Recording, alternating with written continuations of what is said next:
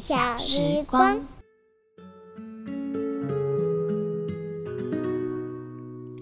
晚安，各位小朋友，你今天好不好？你已经躺在床上准备听故事了吗？最近疫情好严重，西西老师要先提醒你，回到家一定要先洗手、换衣服哦。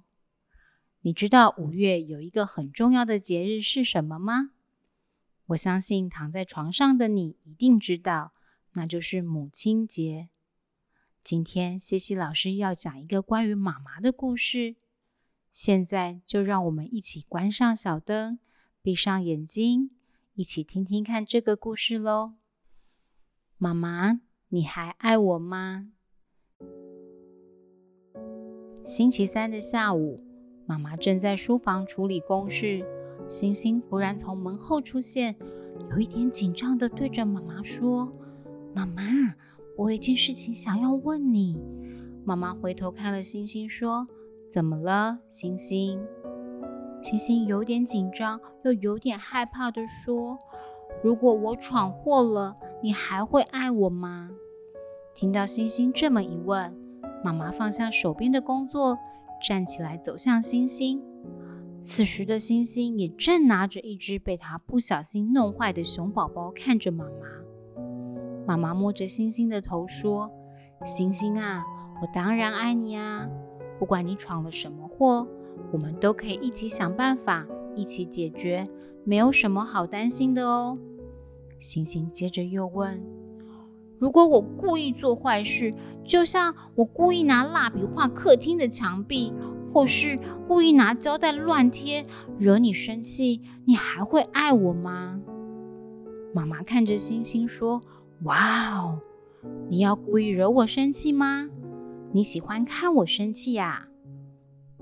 听到妈妈这样一说，星星连忙摇头说：“没有，没有。”这时候，妈妈松了一口气说。那我还是爱你啊！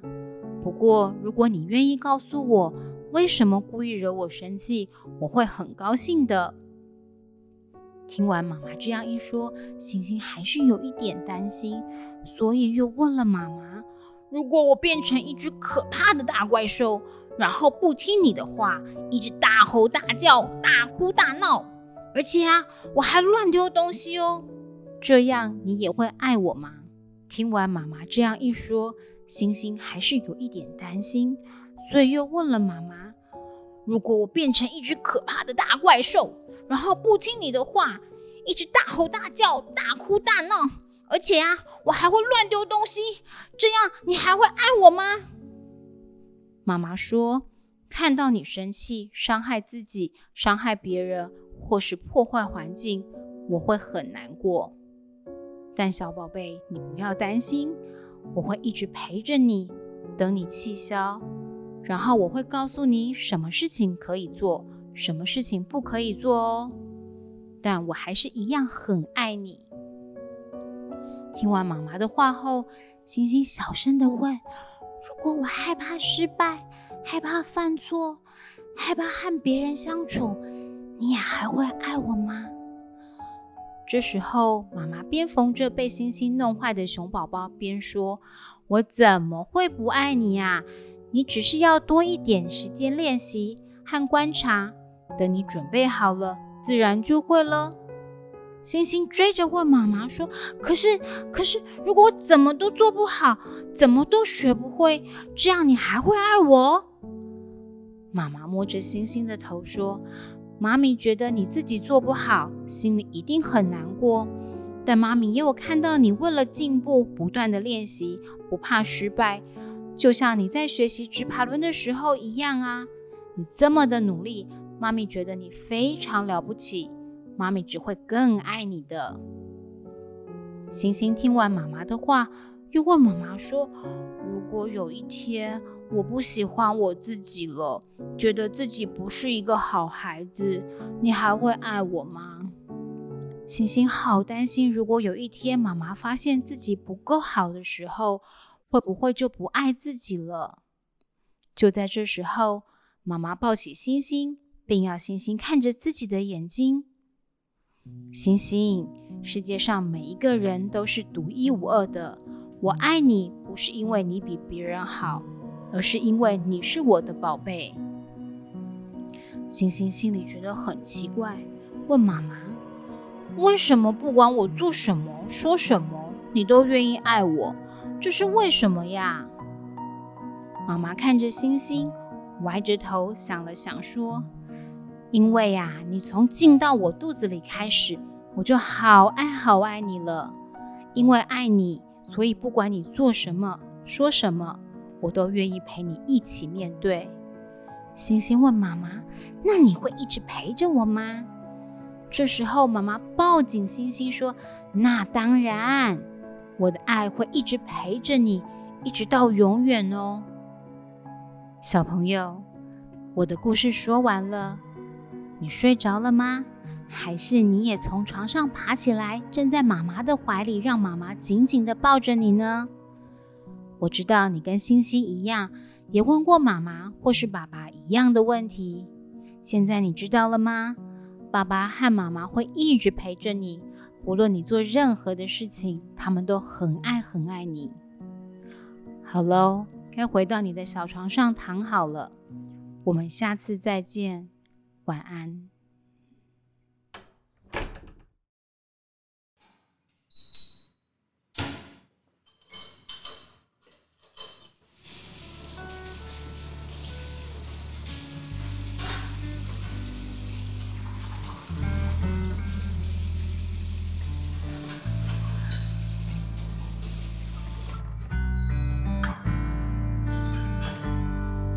睡觉后，大朋友睡觉前，我的、你的睡前小时光。一追再追，追踪一些生活最基本需要，原来早不缺少。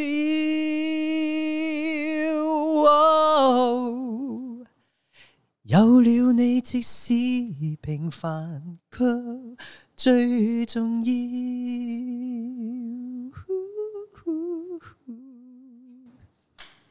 Thank you，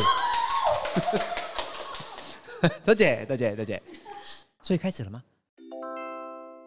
大家好，我是儿福联盟我好你好亲子共好服务的奶云，欢迎大家来到大人的我的睡前小时光。在这个孩子睡了，爸爸妈妈可能手忙着做家事、玩小游戏、放松的同时，借我们你的耳朵，一起聊聊那些绘本故事之外的种种，也聊那些我们线上节目无法说完，却想跟大家进一步分享的育儿议题。那五月呢，其实是母亲的月份。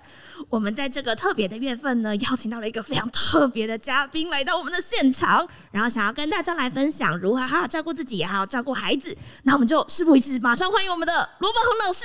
Hello，大家好，男人好，各位听众朋友，大家好，我是罗宝红。好，那另外当然我们就邀请到了我们说故事的西西老师也一起到了现场，欢迎西西老师。嗨，大家好。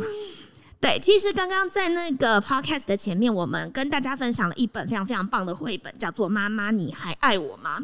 这本绘本刚好我们的作者就在现场。嗯，罗老师想请教一下，就是这一本绘本呐，其实是非常温暖的一本绘本。那当初老师是在什么样的机缘之下，想要创作这样子的一本故事呢？嗯，孩子在成长过程里面，其实他不断的都会想要一再确认。自己是不是值得被爱？嗯，爸爸妈妈是不是爱着他？为什么呢？因为人类呀，与生俱来就有着一个希望被爱与接纳的深层渴求。甚至到我们现在长大了，变成大人，有时候我们也会希望我们的那个已经年纪老迈的爸爸妈妈是爱着我们的，认同我们的，或者是对我们所做的不对的事情是能够接纳的。所以这是一个在成长过程里面，我们一直都会有着的一个心理因素，尤其是对孩子来讲特别重要。为什么？因为当一个孩子是感受到自己是被爱、被接纳的时候，他内心里面的这份。觉得自己被在乎，觉得自己值得被关爱的这份归属感呢，有助于他养成未来的正向人格。嗯，而我也发现，在东方的传统教育里面，我们都把爱这件事情表达的太隐晦、太含蓄，甚至太模糊了，甚至是不讲的。最多就是妈妈真的跟你讲完道理，骂完你之后，就说妈妈是爱你才讲你的，妈妈是爱你才打你的。对，那那那这个这打者爱也，对不对？所以我觉得现在我们台湾这个年代，正向教养已经越来越流行了。在心理学的层面也越来越多为人知了，比如说萨提尔啦、阿德勒心理学啦等等。那我们在我们在台湾大概九十年代开始就已经开始提倡所谓的爱的教育了。嗯，但但是现在在一个心理学的一个支持下，我觉得大部分的家长越来越知道我们应该要怎么爱，我们应该要怎么表达爱。但是有些父母还是不了解。到底孩子的内在需求最需要什么，将来才能养成一个正向人格？所以我在这本故事书《妈妈，你还爱我吗》的内容里面，我就特别想要表达出孩子啊。会在他的成长过程里面不断的去询问这个问题。妈妈需要做的是去保有孩子心里面的这份归属感、这份爱。也因为是这份爱，我们才能够让孩子变得越来越茁壮，将来养成一个正向的人格。嗯哼，嗯，那有推荐，比如说在什么样的情况下，爸爸妈妈都可以带小朋友来念这一本绘本呢？这个问题问的非常好。这本绘本就是要让爸爸妈妈在每天共读的时间，嗯，比如说是在早上他吃完早餐之后啦，嗯，比如说是在下午睡午觉之前呢，比如说是在晚上睡觉前，都是一个适合拿这个故事书来念给孩子听的好时机。那孩子在年幼的时候，他们会特别对某些故事书啊。非常的固着的，一天要讲个十几次的。那如果家长可以选到这本的话，就算妈妈本身不是一个懂得怎么表达自己思想跟感受的大人，嗯，透过这本故事书，我们也可以借由故事的内容，以及在导读的时候，传达我们大人。内心里面对孩子的这份爱，让孩子去感受到，这是我写这本书最重要的目的呀。嗯，因为很多大人并不是这么懂得去表达自己的感受的，在成长的过程里面，孩子会不断的犯错，有时候孩子犯错了，大人可能也会无意的去用了一些对立的方式或责备。或者是骂了孩子、打了孩子，大部分的大人都会觉得愧疚的，嗯，就是在觉得活该之后，都会觉得会愧疚，嗯。那然而，怎么样修复这份感情？哎，这本书只要你照着它的内容跟着念给孩子听，孩子就会感受到，原来妈妈还是爱我的，就算我犯错了，妈妈也会爱我，因为妈妈永远。都会爱我，所以当我们能够让孩子感受到这一点的时候，他的内心这份安全感有了，归属感有了，价值感有了，他的正向人格就能够从这个基础上面慢慢建立起来。嗯，其实这本绘本里面真的举了非常非常多不同的例子，因为小朋友可能会对于就是我做的各种行为，妈妈是不是真的爱我，有各种质疑。嗯，没错。当你就像刚刚宝红老师说的很好的，就是。小朋友在看到这些，或者是妈妈不太擅长跟孩子表达的时候，他就会变成是一个很好的开头跟媒介，跟孩子去沟通。那另外就是也想要问一下罗老师，就是有的时候啊，就是孩子可能会有一些行为表征，是的，他在这些表征显现的时候，其实表示他其实需要关注跟爱。那可不可以请老师可以跟大家分享一下，有哪些状况出现的时候，其实家长可以多注意，然后就可以把这本绘本拿出来。简单来讲是这样的啦，这本绘本不可能你日常生活里面都会带着他走出去外面啊，去 Seven 啊，去逛街啦，去购物啦。但是我们可以很确定的一点就是，当孩子哭，当孩子闹，当孩子有情绪，记住一定是事出必有因的。嗯嗯。以前我在学习蒙特梭利的时候，我的老师他是联合国教科文组织的蒙特梭利代表，那他是一个国际级的教育家。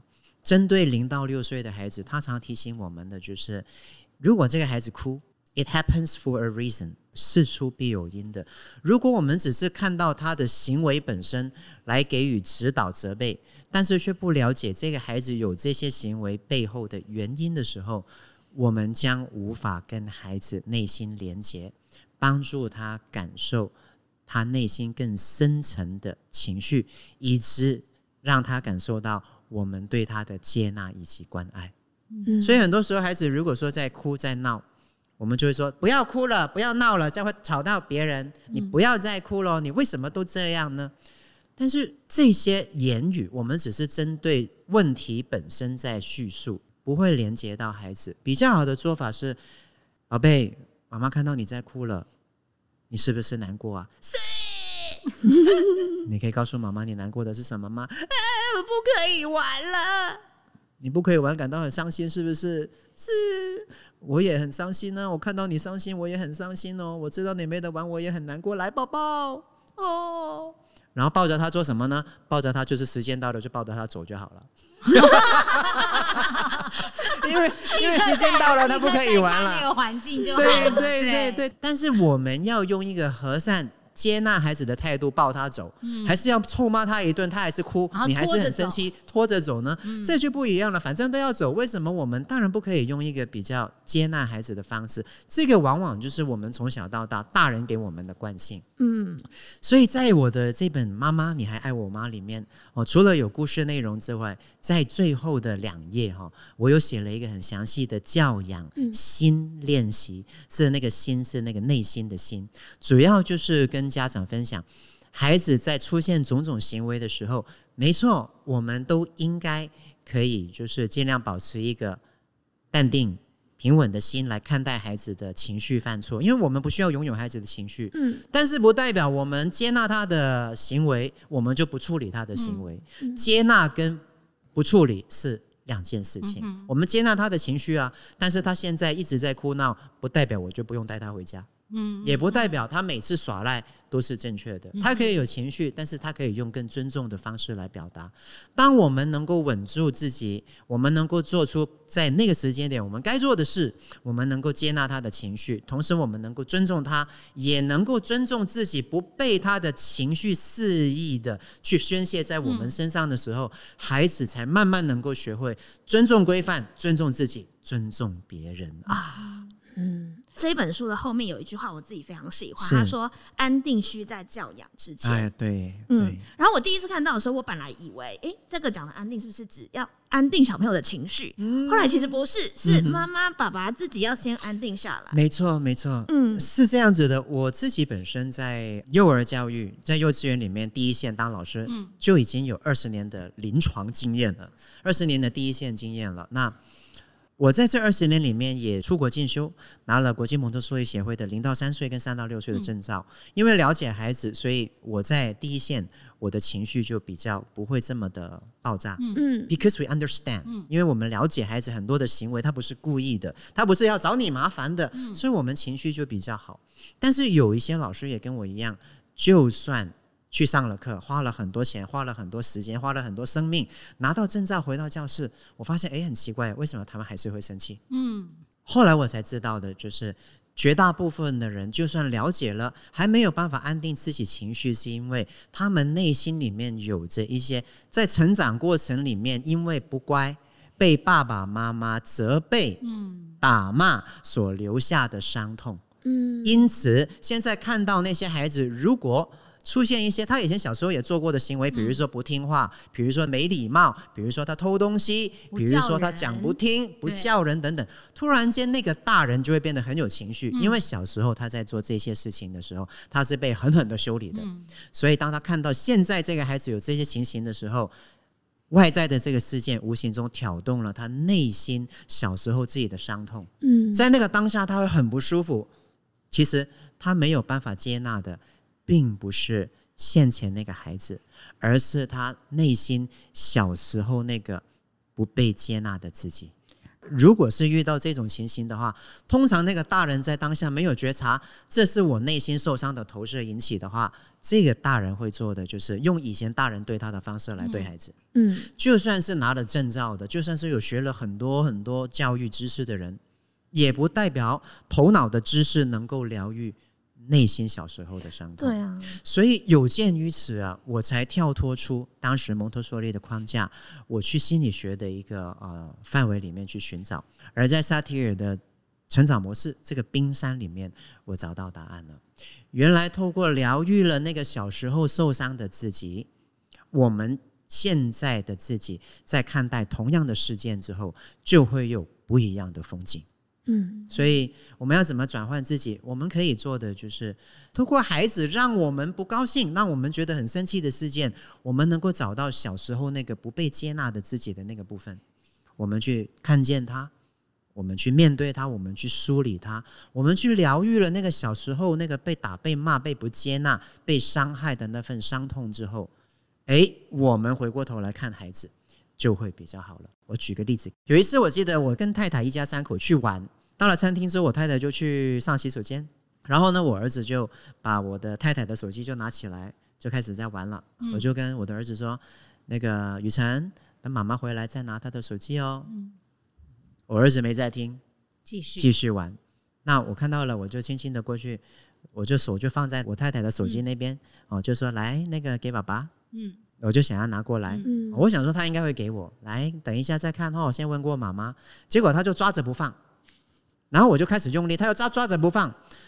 突然间在那刹那，我内心里面好像有一股很大的情绪。嘣！从心底冲出来，我突然间暴怒，嗯，拿过来了，我就很大声的这样说，真的，嗯，亲子教养专家罗宝红，自己暴冲，我就突然间暴走，就拿过来，然后就好死不死，突然间我太太就出来了，她就看到这这一幕了，她就哈尼，你怎么啦？我那个时候就是有点惊讶，但是内心就是有一种心跳很快、很绷紧，也有一种说不出来的那种复杂的感受。我就说他没有问过你就拿你的手机，我太太就说那你跟他好好说就好了，你干嘛这么生气？嗯，我就把手机放下来，我心想我也不知道我干什么。然后那个时候我坐在那边，我突然间感觉内心呢一直在翻腾，很不舒服。我知道我撞到我的冰山了，嗯，孩子的这个事件触碰到我的冰山了。然后我没有办法可以很舒服的像没事一样坐着，所以我常常都跟家长分享一句话，我也是会对自己说的：有情绪的时候不要做教养。所以我那个时候我就说，我先出去喘口气，我不是很舒服。然后他们两个就看着我，觉得我很奇怪，然后就看我走去。记得那个时候是冬天，我在外面那个餐厅的那个附近呢一直在绕，然后我就按着我的胸口去感受我的内心。我第一个感觉到的是生气。所以我那个时候就跟自己内心里面做一个三类情绪急救。我跟自己缓慢的说，我感觉到自己的生气，我承认自己的生气，我允许自己的生气，我愿意去陪伴这个生气的流动。但是这个生气过了之后，我感觉到我整个脖子都在绷紧，肩膀也在绷紧，而且内心有一个说不出的痛。嗯，这个痛是什么呢？是好像是一种受伤，但是我那个时候处理不了。过了十五分钟，我的手机响了。哈尼，你的晚餐来了，你要来吃吗？还是要打包？我就说我回来吃，然后回来的回回去吃东西，我也没有讲话。后来晚上回到家了，大家睡了，我自己坐在我的那个关上灯的客厅，我就自己坐着，先做静心，然后再寻找这个冰山的真相。回到刚刚的这个情境里面，画面出现的时候，我又感觉到我的脖子绷紧，我感觉到那个生气。我去陪伴他，我不去抗拒他。当我慢慢的去觉察自己内心的感受，我就进入了我冰山的第一层了。我还感觉到受伤，感觉到委屈，我都允许这些情绪。但是那个生气还是一直都在。于是我开始好奇自己，我生气的是什么呢？是他不听话吗？我觉得不是。我生气的是因为他跟我对立吗？也不是。我就开始去探索我对这件事情的观点了。嗯，我就发现，他就拿着手机啊，我要拿他就不给我啊。我就在问自己，我怎么看这个孩子？我突然间心里面想到一句话，我觉得他很固执。我在心里面在跟自己对话：你喜欢固执的孩子吗？我说我好像不是很喜欢的。然后我就问自己一个问题：我小时候固执吗？因为我们外在的世界其实都是我们内心的投影，所以我回过头来问自己：我小时候的自己固执吗？我心里面想到，哎，我小时候的自己很固执。我再问自己一个问题：我喜欢小时候固执的自己吗？然后我突然间内心有一股很大很大的冲动跟生气。嘣爆出来！我突然间很在心里面很大声的告诉自己：“我讨厌固执的自己。”然后突然间整个情绪就爆出来，就好像你找到那个潘朵拉之盒，把它开起来一样。嘣！突然间整个情绪非常的大，然后我一直在哭，嗯，一直在哭，一直在哭。我突然间找到了，原来我一直都很讨厌小时候固执的自己。我开始想到，从小到大，我爸爸就是跟我说，我的大拇指啊是没有办法凹的，证明我从小是一个很固执的小孩。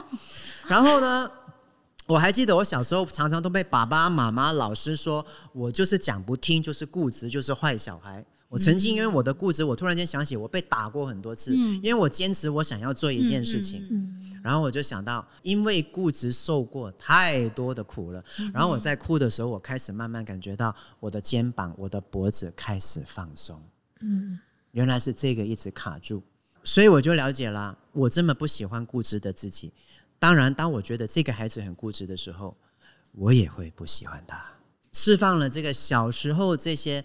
不被理解的那个罗宝红的情绪之后，内心开始有空间了哦，往往都是这样的。当内心已经释放了情绪了，有空间了，光明就能够透进去了。嗯哼。所以我在一直哭着哭着想着我小时候的固执的时候，突然间叮，我想到我小时候大概在六七岁的时候，有一年圣诞节，有一个阿姨送了给我一盒很大盒的乐高，那盒乐高是超龄的。嗯。但是我拿到之后，我记得我在那天中午下午两点吃完饭，我就开始在做。爸爸妈妈说要不要帮忙，我就很固执的说不用，我自己来。然后到了六七点要吃饭了，吃饭了，我说我还没做完。结果叫了三次，我终于被做完之后再去又去吃饭。吃完饭我又继续回去坐下来继续做，做到八九点要洗澡了，我洗完澡又继续做，做到九点多十点要睡觉了。我说我不要，我还没做完，我要把它做完。我就很固执。结果我还记得那个时候大概是晚上十一点多，客厅只有我一个人，只开着一盏灯，爸爸妈妈都进去房间了。我终于把它做好了，嗯，然后我想到这里，我突然间就哭了。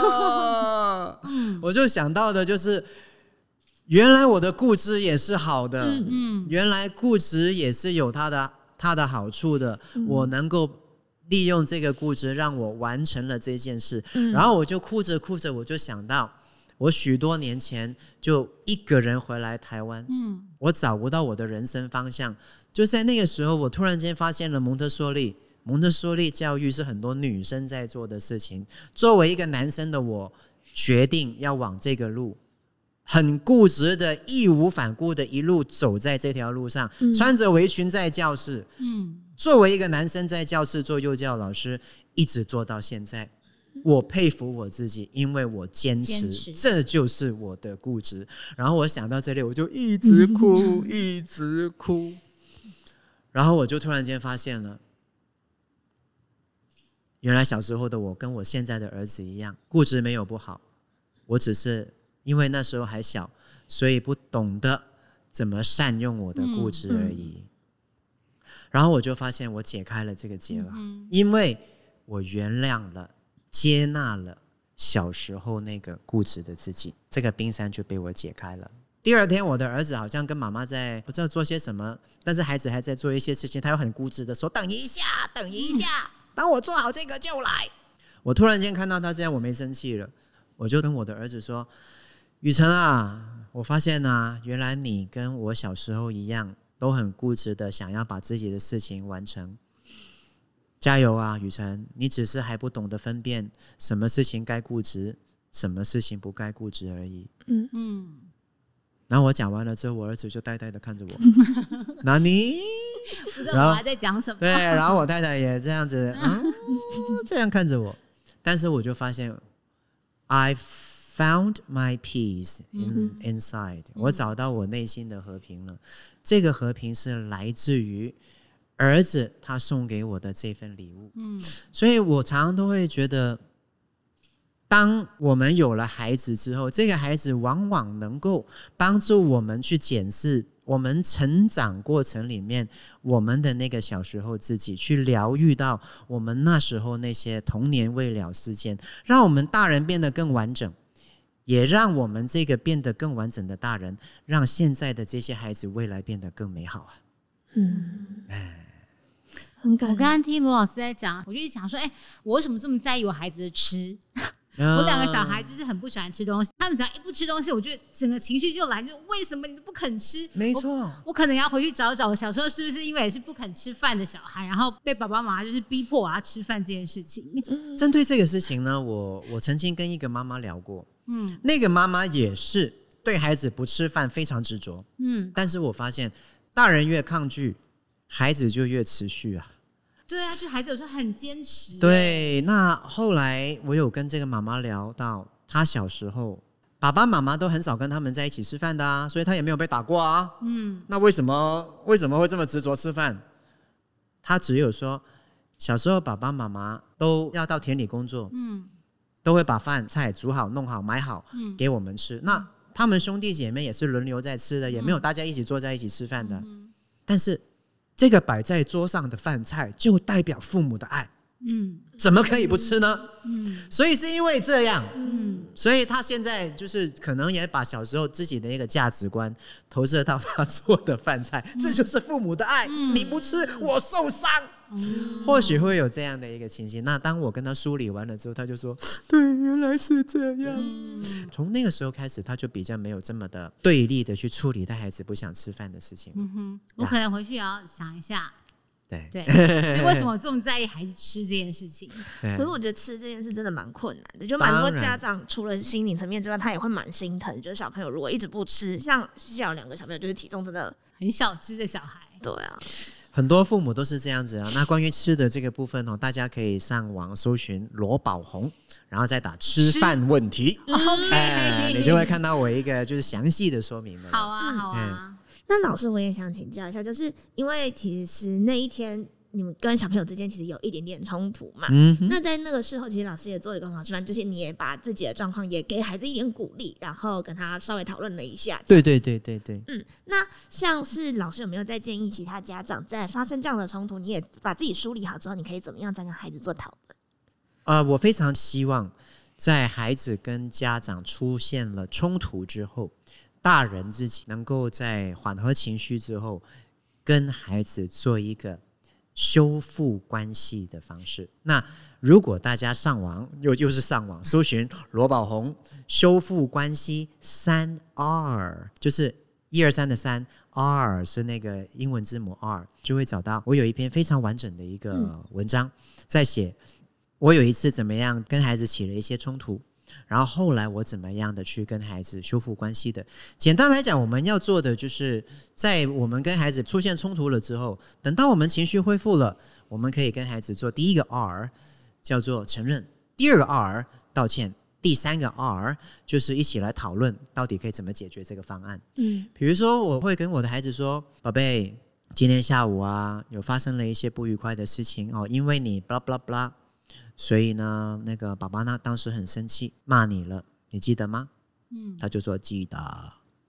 那我就会跟他说，其实爸爸想跟你说，我那个时候用了一个最糟糕的方式嗯来表达我的情绪，我骂你了，我觉得我这样是很不对的，因为我真的也不想骂你，其实我很爱你，所以如果我骂你了，让你难过，爸爸想跟你说对不起，我想要跟你说，我不是故意的，亲爱的，你可以原谅爸爸吗？这个就是第一个 R 跟第二个 R，主要的主轴就是要先说出事件，嗯。今天发生了这件这件事，再来的就是我告诉孩子，我用了一个很糟糕的方式来表达我的情绪跟想法，我是用骂你的方式，嗯。但是我想跟你说，我真的不是故意的，嗯。因为我那时候很生气，所以我想要跟你说对不起。请问孩子，你可以原谅爸爸吗？嗯通常在这样的一个情况下，孩子都会跟你说可以原谅你，我愿意原谅你。那嗯这是一件很美好的事情。为什么？因为我们从小到大，当我们做错事的时候，大人都很少原谅我们。嗯但是现在我们作为一个大人，甚至作为一个父母亲做错事了，我们的孩子却愿意原谅我，嗯所以这是一件很温暖、很窝心的事情。那他说愿意，你就可以跟他抱抱，他嗯说谢谢你，亲爱的，然后我们就可以说谢谢你。那但是今天这件事情啊，针对今天上午你叭叭叭叭叭这件事情，你觉得我们下次可以怎么样做会更好呢？嗯我们就再来讨论。这个也是在啊、教养里面很重要的一个做法，叫做先连接感情，嗯再处理事件。嗯你先跟孩子哦说出你对他的感受，你说出你今天做这件事情对他的歉意，你跟他说对不起，他也原谅你之后，我们再来讨论以后可以怎么做变得更好，这是比较好的。嗯嗯啊，所以我跟孩子之间有一些误会，造成他很情绪，造成他很难过，我事后也会跟他说道歉，爸爸不是故意的，嗯这是好的。这是一件在现在这个时代里面，我觉得能够帮助父母跟孩子更加心连心的一个好方法。嗯陆老师，那我想请问，因为我知道现在其实当爸妈的人常常都没有办法说出口跟孩子说对不起这件事情。那如果他们用写小纸条啦，贴在孩子可以看得见的地方啦，会不会有一样的效果？还是觉得一定要亲自的跟孩子说？你要看怎么写啊。要看怎么写？啊，孩子啊，我要跟你说对不起，我会这样是因为你今天一直都不听话，然后呢，我已经跟你讲过很多次了，你还是这样，嗯所以妈妈那个时候没有办法忍受你了，所以我才会揍你。我希望你下次能够听话，哦你下次不要再犯这些错误，哦因为你已经六岁了，妈妈觉得你已经够大了，这些问题不应该再犯了。你在这个整个文章里面都在讲道理，对，对，所以真的是不是说写不行，嗯但是问题是写的时候能不能够连接到感情？嗯真的是关键在于你所叙述的方式是真的能够让彼此连接，还是你是在跟他借由文字来再跟他继续把你还没讲完的道理完完全全的讲给他听而已？那讲道理，不管是透过文字或者是透过面对面，都是一个不在乎对方感受。不在乎自己感受的沟通方式，嗯那这个不是一个好方式。所以，如果我们写字会变成这样，干脆就不要写了。嗯，OK，重点其实不是形式，而是你在沟通的内容是什么，是不是有诚意想要好对好的彼此了解？所谓在萨提尔冰山理论里面，在水平面线上面有着各种的应对姿态，一个比较理想的姿态叫做一致性。嗯一次性的应对姿态就是在乎对方的感受，在乎自己的感受，也在乎当下的事件在进行的。所以，我们刚刚说的这个三二情绪急救，我表达了自己的感受，我表达了我对我孩子的感受，我也表达了对这个事件我的一个想法。嗯我也跟他说出对不起，这个就是一个一致性的沟通方式。那这样的方式最能够连接彼此。时间到了，妈妈一定要带孩子离开了。那你做爸爸的，你看到孩子在哭，哭什么哭？时间到了就是该走。我们做人要讲信用，这个叫做讲道理。你不在乎对方的感受，嗯你也没有表达感受，你只在乎当下的时间。嗯嗯但是如果这个时候爸爸跟孩子的说法是：“宝贝，我看到你哭了，很难过，是不是？”这个时候孩子可能就会说：“是。”你在乎他的感受了，你很难过是因为你不可以再玩，是吗？是，所以你觉得有点失望，对不对？对，宝宝知道，来，宝宝抱抱，秀秀，我知道你很难过，但是我们没有办法，因为时间到了就是要走。你可以同理孩子的情绪，但是不代表你不遵守你的规范。嗯哼同理孩子的情绪还是要走好，还是不同理孩子的情绪，让他觉得不被爱，然后走呢？我相信同理孩子的情绪，再让他了解规范是必须要遵守的，来的比较好嗯呀。所以那至少他会觉得是失望，不会觉得自己是受伤，嗯啊那是不一样的。嗯，因为我们常常会说，就比如说在冲突发生之后，我们要不要忘记也要跟孩子说，比如说我爱你啊，或是抱抱孩子嘛。嗯哼，那不知道就是身为一个爸爸，你有没有什么独门的跟孩子相处的秘方，对，或者是表达你的爱意的秘方？有没有什么建议家长的？嗯，首先我要说，这是一个非常好的问题。那我发现有很多父母在孩子跟他发生了冲突之后，他们都没有办法去拥抱孩子。嗯原因不是因为他们不爱孩子啊，有一些大人会拉不下脸，那那个可能真的就是那种比较传统的父母。但是现在这一代的父母普遍会没有办法再拥抱孩子，不是因为他们拉不下脸，而是因为他们在生气自己。哦我们有时候有一些朋友，比如说他自己在闷的时候，你过去关怀他，诶，你还好吗？他会笑笑的跟你说：“我没事哦。”然后如果你跟他说：“我感觉你好像有点不高兴。”诶，他就会说：“我没事，你不要理我。嗯嗯”对，通常会这样的代表他是在生气自己，嗯对，或者是觉得自己不值得。所以，一个责备自己的大人，在当下他对自己都没有爱，嗯他很难去爱别人。嗯，所以，就算那个时候孩子想要跟他讨抱，他也可能会把孩子推开，然后再把孩子推开了之后，让孩子又大哭了，自己又崩溃了，搞得非常的闹了。最后，孩子睡了，妈妈一个人觉得自己又自责，又对孩子愧疚，觉得自己不是一个好妈妈。天哪，我曾经有过这样的念头哎，对，很多父母都有这样的念头，原因是因为我们不知道自己已经在开始责怪自己、生气自己，所以这个问题如果能够被点出，这个对自己的生气能够被释放了，那这个人就会好起来。有很多的父母，他是在每天都把这个生气自己、责怪自己的这个负面的枷锁一直扣在自己的身上的。嗯但是他又必须要带孩子，但是他要告诉自己我是爱孩子的，我不可以这样，我不能够有这种想法，那就更形成一个恶性循环。嗯所以觉察自己心里面的情绪是很重要的，不管是对于你刚刚问的问题，爸爸要怎么跟孩子连接，或者是对于妈妈要怎么跟孩子连接，我觉得我们必须要懂得先跟自己内心连接。嗯懂得跟自己内心连接了，我们才有办法更如实的去连接孩子的内心。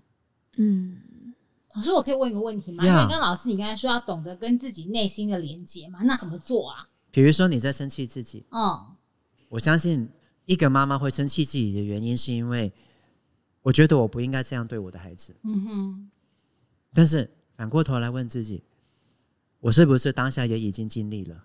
如果其实我一直以来都已经是这么尽力的在教养我的孩子，我当下又不是故意的，我愿意原谅自己吗？如果愿意，就请跟自己说，比如说，亲爱的西西，我要跟你说，我今天让你生气了，对不起啊，我不是要故意让你生气自己的。我想跟你说，其实我也已经尽力了，我一直以来都很努力，所以我不是故意要让你生气自己的。如果因为你生气了，很不舒服，我想跟你说对不起，请你原谅我，因为我不是故意的。谢谢你一直以来都这么的用心在教养孩子，谢谢你。我很欣赏这么用心的你，我愿意爱你，亲爱的西西。对不起，谢谢你，我爱你。这样跟自己在一个感受里面去跟自己对话，停顿多一些，感受多一些，对自己温柔一些，我们就能够原谅自己了。所以很多人是知道在生气自己，但是不知道怎么做；嗯有更多人是连自己在生气自己都不知道。嗯，所以希望今天的这个 podcast 能够就是广为流通，就功德无量了。因为就是常常也会听人家说，你要既要跟自己内心对话，你要怎么，可是都不知道怎么做。没错，对嗯可以找我。OK，欢迎大家多多在脸书上收听罗宝红老师每个礼拜二晚上的直播哟。有，我上次看到老师在直播分享这一段，然后下面就有很多妈妈就说我我哭哭成一片对啊，哭成一片。对，当母亲的人就是不断的已经养成了一个燃烧自己、照亮别人的惯性。我是我是老师，我是没错，超严重，没错，这个是理所当然的，因为因为在孩子刚出生的那刹那哈，在母体身上跟在孩子身上都会产生催情素，让彼此堕入爱河。嗯孩子又是如此的无助，需要被照顾，所以妈妈会奉献她的生命来照顾这个孩子。但是随着孩子慢慢长大了之后，孩子越来越茁壮独立了，但是妈妈却养成惯性了。嗯那这个惯性，如果大人没有办法去检视、去醒思、去修正，我们会不断的活在这个牺牲奉献里面。那牺牲自己、照亮别人，虽然是非常的伟大且悲壮，但无法 持久对，到最终这个生命会干枯，而当我们觉得不舒服、干枯，快要被抽尽我们内心的能量的时候，我们很容易就会有情绪啦。到孩子一岁过后了，一岁半了，我们当然就开始要学习，再把我们的焦点慢慢回到自己的身上。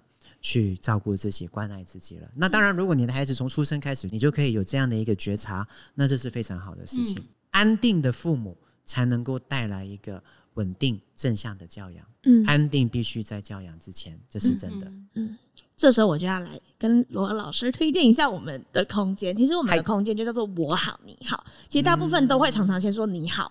然后会想说，希望别人好，希望孩子好。没错。可是我们之所以叫我好你好的原因，也就是希望说，家长要先把自己照顾好。没错。我觉得今天老师分享很多都是，你要先跟自己对话，先观察自己，你才会发现你在跟孩子沟通互动之间，那个问题很多纠结都来自于自己的内心。没错。只要解开那个结，其实很多事情就解开了。我觉得刚刚的分享真的是在这个母亲节啊，对于妈妈一定是一个非常非常棒的礼物。一个棒的教养方式应该是怎么样的？是父母关爱着。孩子，嗯，但是孩子需要配合大人的生活。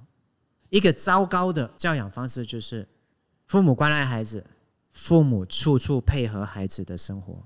嗯嗯，那你就会变成一个直升机父母了。很多父母在教养上出现越来越多的情绪，有越来越多的问题，都是在于父母觉得自己想做的事情。都没办法做，嗯，必须要因为有了孩子而一直死死的被他们绑住，嗯。嗯。但是我们看在欧洲，在荷兰，他们的父母提出的就是，孩子来到这个世界是要为了要配合大人的，嗯，所以大人去做什么事情，孩子就跟着做，无形中孩子也能够透过大人做的事情。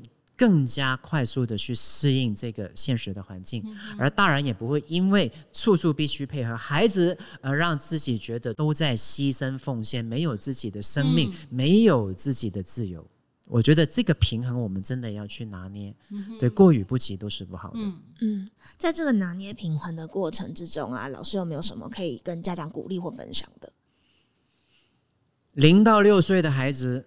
最重要的就是从小在家里培养他学习照顾自己以及照顾环境的能力。嗯嗯，我们不应该每天二十四小时在孩子醒着的时候就陪着他玩各种玩具，从事他各种想做的活动，带他去上各种才艺课。嗯，我们应该要做的是，孩子在醒着的时候，你可以适度的陪伴他玩一些他想玩的事情。但是你可以带着他一起帮忙做家里你要做的事情。嗯，从小让孩子知道，在这个生活的环境。他所属于的那个社会里面，他有着享受资源的权利，也有着该尽的义务与责任，是非常重要的。嗯嗯，尤其是在零到六岁的孩子，他需要的是什么？其实他最需要的不是各种虚幻的玩具，他需要的是真实生活里面的各种物品，让他去做正式、正确的使用练习，来让他融入环境、适应环境啊。所以我常常都强调，三岁半以下的孩子，他需要的不是玩具，嗯，玩具只能够满足孩子短暂的欲望，嗯，唯有真实的生活才能够丰富孩子的生命，嗯。所以在零到三岁的这个时间，如果我们不是处处带他去上各种才艺课，帮他装扮的像公主一样、像超人一样，而是让他落实在日常生活里面，跟着我们一起做很多的家事的时候，你的孩子也会从日常生活练习里面培养到他的专注力、意志力、动作的精炼、手眼的协调，以及更能够适应这个环境，发展到他的独立性。嗯，那有着这些。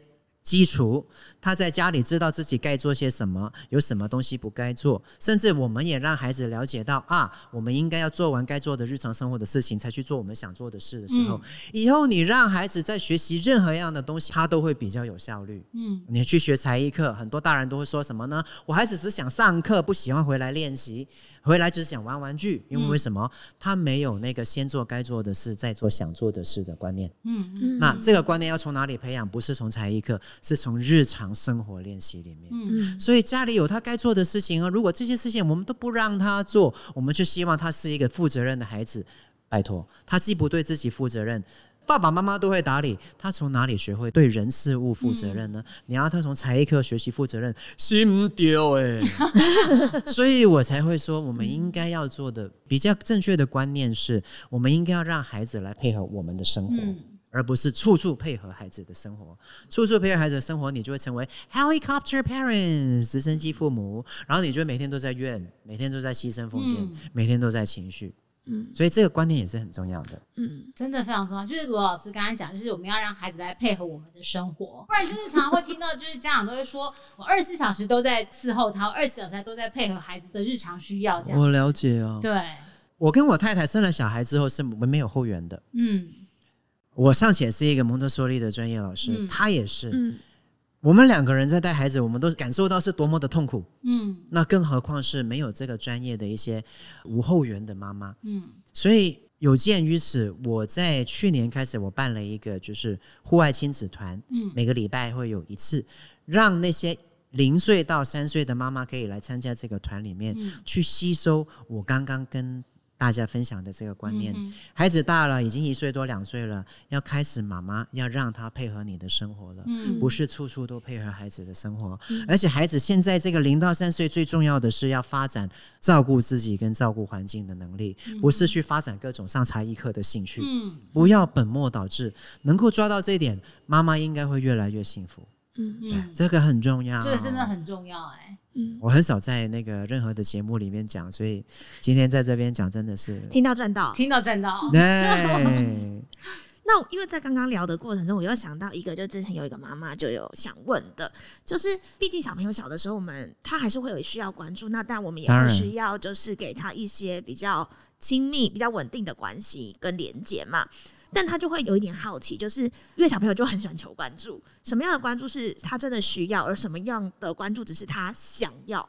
他有点无法拿捏那个界限，然后再来就是他就会觉得说，哎、小朋友求关注的时候，因为很多家长其实都，比如说他是双薪家庭的时候，他们都有自己的工作嘛，一定没有那么多时间在陪伴孩子，所以当孩子求关注，他拒绝的时候，他在忙的时候，他就会觉得很自责或者是很有罪恶感。这个要分两个层面来看，很多人都不知道。首先，第一个要讲的就是孩子在成长过程里面都有着内在发展需求，需要被满足。来说一次，内在发展需求需要被满足。嘿，我们很棒哎、呃没错，都有着内在发展需求需要被满足。如果在孩子成长过程里面，这个需求没有被满足的时候，他内心会感到匮乏。嗯感到匮乏的孩子更需要去索取父母的关注，嗯嗯所以我们就要去探讨，到底这个孩子在索取父母的关注的时候，他是一个内在发展需求有被满足的孩子呢，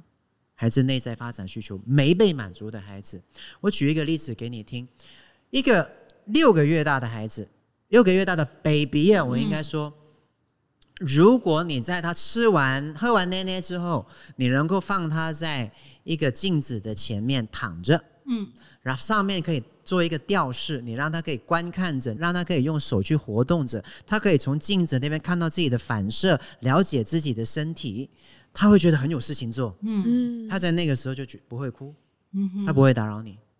如果你让一个一岁半的孩子在环境里面找到一个他想做的事，比如说他看到爸爸妈妈每天都在浇花，他就拿到那个水桶，他就对浇花很感兴趣，你就给他装五分之一的水在那个水桶里面，因为他才拿得动嘛。嗯然后他倒完了之后，你就给他装，他可以几乎装一个小时，他可以这样浇浇浇浇浇浇浇一个多小时，嗯他会很有事做，他不会去寻求你的关注。嗯这个就是当这个孩子的发展，我们再说一次，内在发展需求有被满足。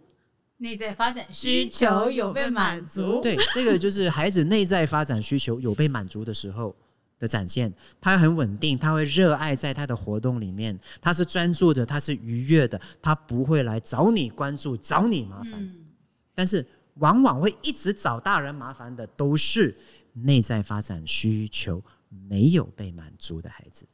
嗯对，所以回过头来，这些内在发展需求没被满足的孩子，一直在扒着妈妈。哎呀，我到底要不要回应他？